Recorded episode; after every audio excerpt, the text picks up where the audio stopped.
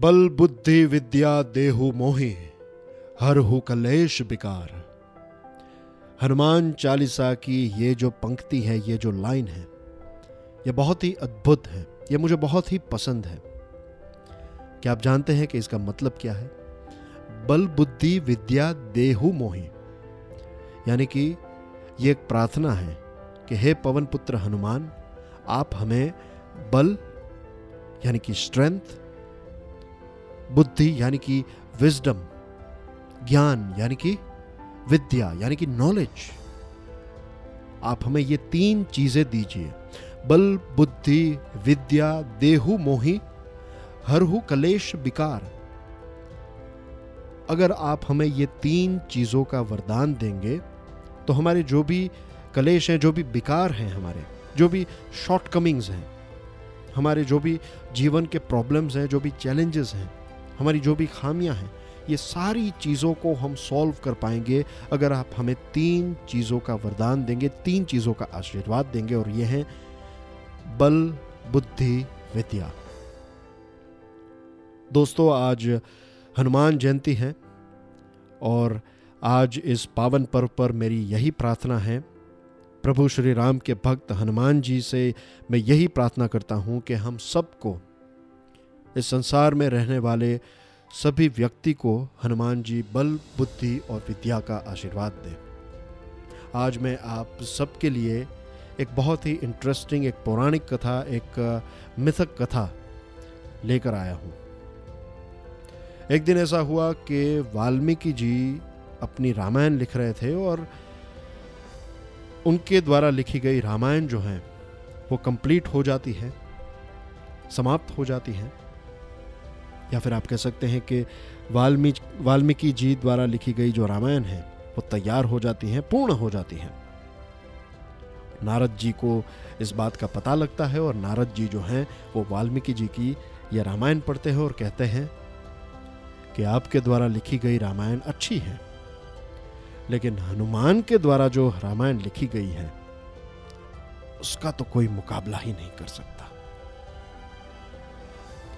यह बात सुनकर वाल्मीकि जी आश्चर्यचकित हुए और उन्होंने सोचा कि डेफिनेटली हनुमान जी के द्वारा लिखी गई जो रामायण है, उसको तो मुझे पढ़ना ही पड़ेगा, क्योंकि नारद जी ये कह रहे हैं कि उससे बेटर उससे बेस्ट कोई रामायण हो ही नहीं सकती। हनुमान जी की तलाश में वाल्मीकि जी निकल पड़ते हैं और कुछ समय के बाद कदाली के वन में उनको हनुमान जी के दर्शन होते हैं। हनुमान जी ने अपनी रामायण जो थी वो केले के वृक्ष के जो बड़े पत्ते होते हैं, ऐसे सात बड़े पत्तों पे हनुमान जी ने अपनी पूरी रामायण लिख दी थी। वाल्मीकि जी यह रामायण पढ़ते हैं और सोचते हैं कि इससे अच्छी, इससे परफेक्ट कोई रामायण हो ही नहीं सकती।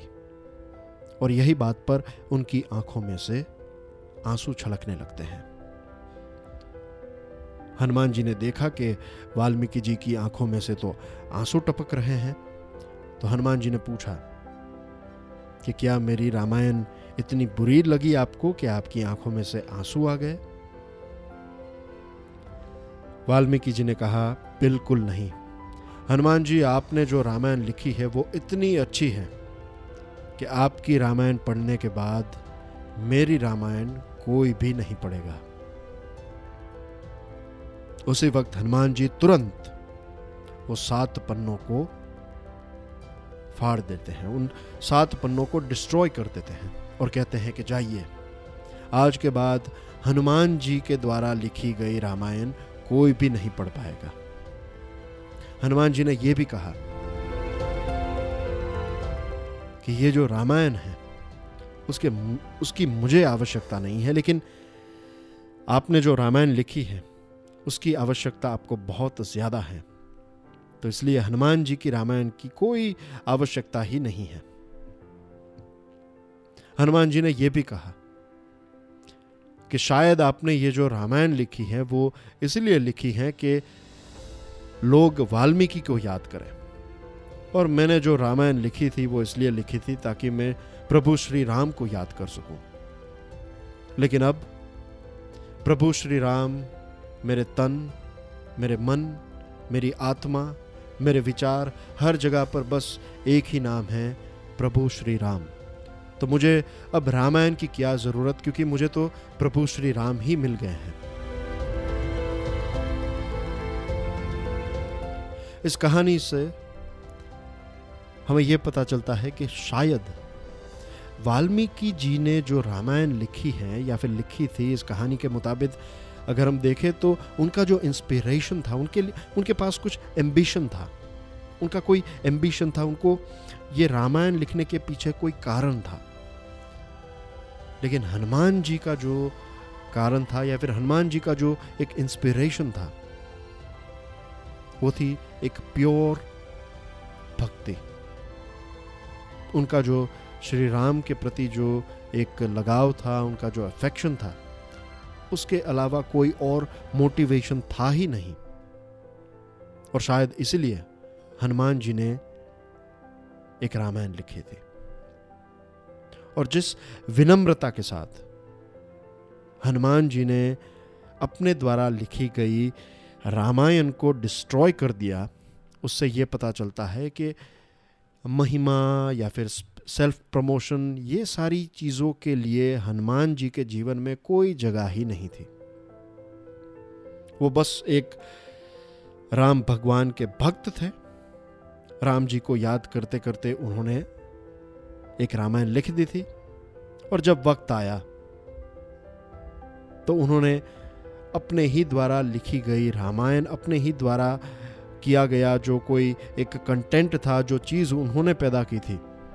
उस चीज़ को भी उन्होंने किसी भी संकोच बिना डिस्ट्रॉय भी कर दिया। ये जो हनुमान जी की क्वालिटी है यह है संभाव।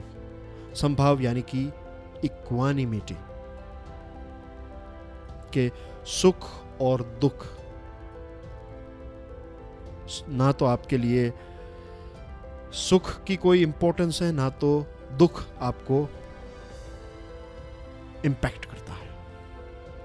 हनुमान जी ने जो एक स्टेट अचीव किया था, उसको हम कह सकते हैं संभाव। दूसरी चीज़, हनुमान जी को किसी भी बाहर के व्यक्ति की, किसी भी प्रकार की एक वैलिडेशन की आवश्यकता नहीं थी कि उन्होंने जो हनुमान जी ने जो ये रामायण लिखी है, क्या वो अच्छी है, क्या वो बुरी है नथिंग एट ऑल बस उन्होंने अपना कर्म किया। स्पॉन्टेनियसली जो भी चीज़ उनको उस वक्त अच्छी लगी, वो उन्होंने की। विदाउट एनी एक्सपेक्टेशन किसी भी फल के मोह के बिना, किसी भी रिज़ल्ट के मोह के बिना, हनुमान जी ने बस अपना कार्य किया। उनके द्वारा लिखी गई रामायण से वो फ़ेमस होंगे, नहीं होंगे लोग उनको पसंद करेंगे, नहीं करेंगे, ये कोई भी बात हनुमान जी ने सोची भी नहीं। हनुमान जी के बारे में जब भी हम कहानियाँ पढ़ते हैं तो कुछ ऐसी चीज़ें हैं, जो उनके हनुमान जी का जो कैरेक्टर है, उसमें हमें कुछ चीज़ें देखने को मिलती हैं। सबसे पहले है निस्वार्थता सेल्फलेसनेस जो भी किया, दूसरों के लिए किया। प्रेम, आस्था, भक्ति बहुत ही शक्तिशाली थे, लेकिन विनम्रता, आत्मसम्मान, अंदरूनी शक्ति इनर स्ट्रेंथ हनुमान जी की इनर स्ट्रेंथ की क्या बात करें? फ़िज़िकल स्ट्रेंथ के साथ साथ मेंटल स्ट्रेंथ दोनों का अगर फाइन बैलेंस मेरे हिसाब से अगर कोई है तो that is definitely Hanuman ji. और खुद पे भरोसा सेल्फ कॉन्फिडेंस हनुमान जी से हम ये कहानी जो है, इस कहानी से हम यही सीख सकते हैं कि क्या ये पॉसिबल नहीं है कि हम हमारे जीवन में छोटा, बड़ा, जो भी काम करें, जो भी काम करें, क्या हमें यह प्रैक्टिस नहीं करनी चाहिए? कि हम रिज़ल्ट के पीछे ना भागे। कि मैं ये करूँगा तो ये लोगों को पसंद आएगा, नहीं आएगा, लोग क्या सोचेंगे। Let's forget about all this things ये सारी चीज़ों को भूल जाते हैं। जो काम हमारे पास, जो हम करना चाहते हैं, उस काम को क्या हम हंड्रेड परसेंट दे पा रहे हैं? अगर नहीं दे पा रहे हैं तो देन इट्स ओके हमारे आइडियल हैं हनुमान जी, कि जो हंड्रेड परसेंट परफेक्शन से उन्होंने जो रामायण लिखी थी, आज हमारे अंदर शायद हनुमान जी के द्वारा जो इस कहानी में जो डेमोन्स्ट्रेट होता है कि हनुमान जी के अंदर जो क्वालिटीज़ थी, शायद वो क्वालिटीज़ हमारे अंदर ना हो। लेकिन क्या हम वहाँ पर पहुँच नहीं सकते? ऑफ़ कोर्स आज अगर हम वन परसेंट पर हैं तो क्या हम कल एक और परसेंट को ऐड करने की कोशिश करें? Without any sort of result की एक्सपेक्टेशन हम हमारा बेस्ट देने की कोशिश करें।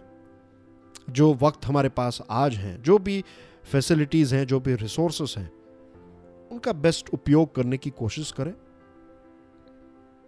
फिर एक और बार कोशिश करें। फिर एक और बार कोशिश करें। अगर हम ऐसा करते जाएँ तो धीरे धीरे धीरे धीरे करके शायद एक महीना लगे, दो महीने लगे, पाँच साल लगे, दस साल लगे, या फिर पूरा जीवन भी लग जाए। लेकिन शायद ऐसा वक्त आएगा जब हम अपने आप को इतना कैपेबल बना देंगे कि जो भी काम हम करें, वो हम बेस्ट तरीके से करने की जो क्षमता है, वो हमारे अंदर डेवलप कर लें। तो दोस्तों, ये थी एक छोटी सी कहानी जो हनुमान जयंती के इस पावन पर्व पर मुझे आप सबके साथ शेयर करनी थी। अगेन, मेरी यही प्रार्थना है कि परमात्मा हम सबको वरदान दे, बल, बुद्धि और विद्या का, ताकि हम हमारे जीवन की जो भी शॉर्टकमिंग्स हैं, जो भी हमारी खामियाँ हैं उन खामियों को हम हटा सके, जो भी चैलेंजेस आते हैं, उन चैलेंजेस को हम अच्छी तरीके से सॉल्व कर सकें। जय बजरंग बली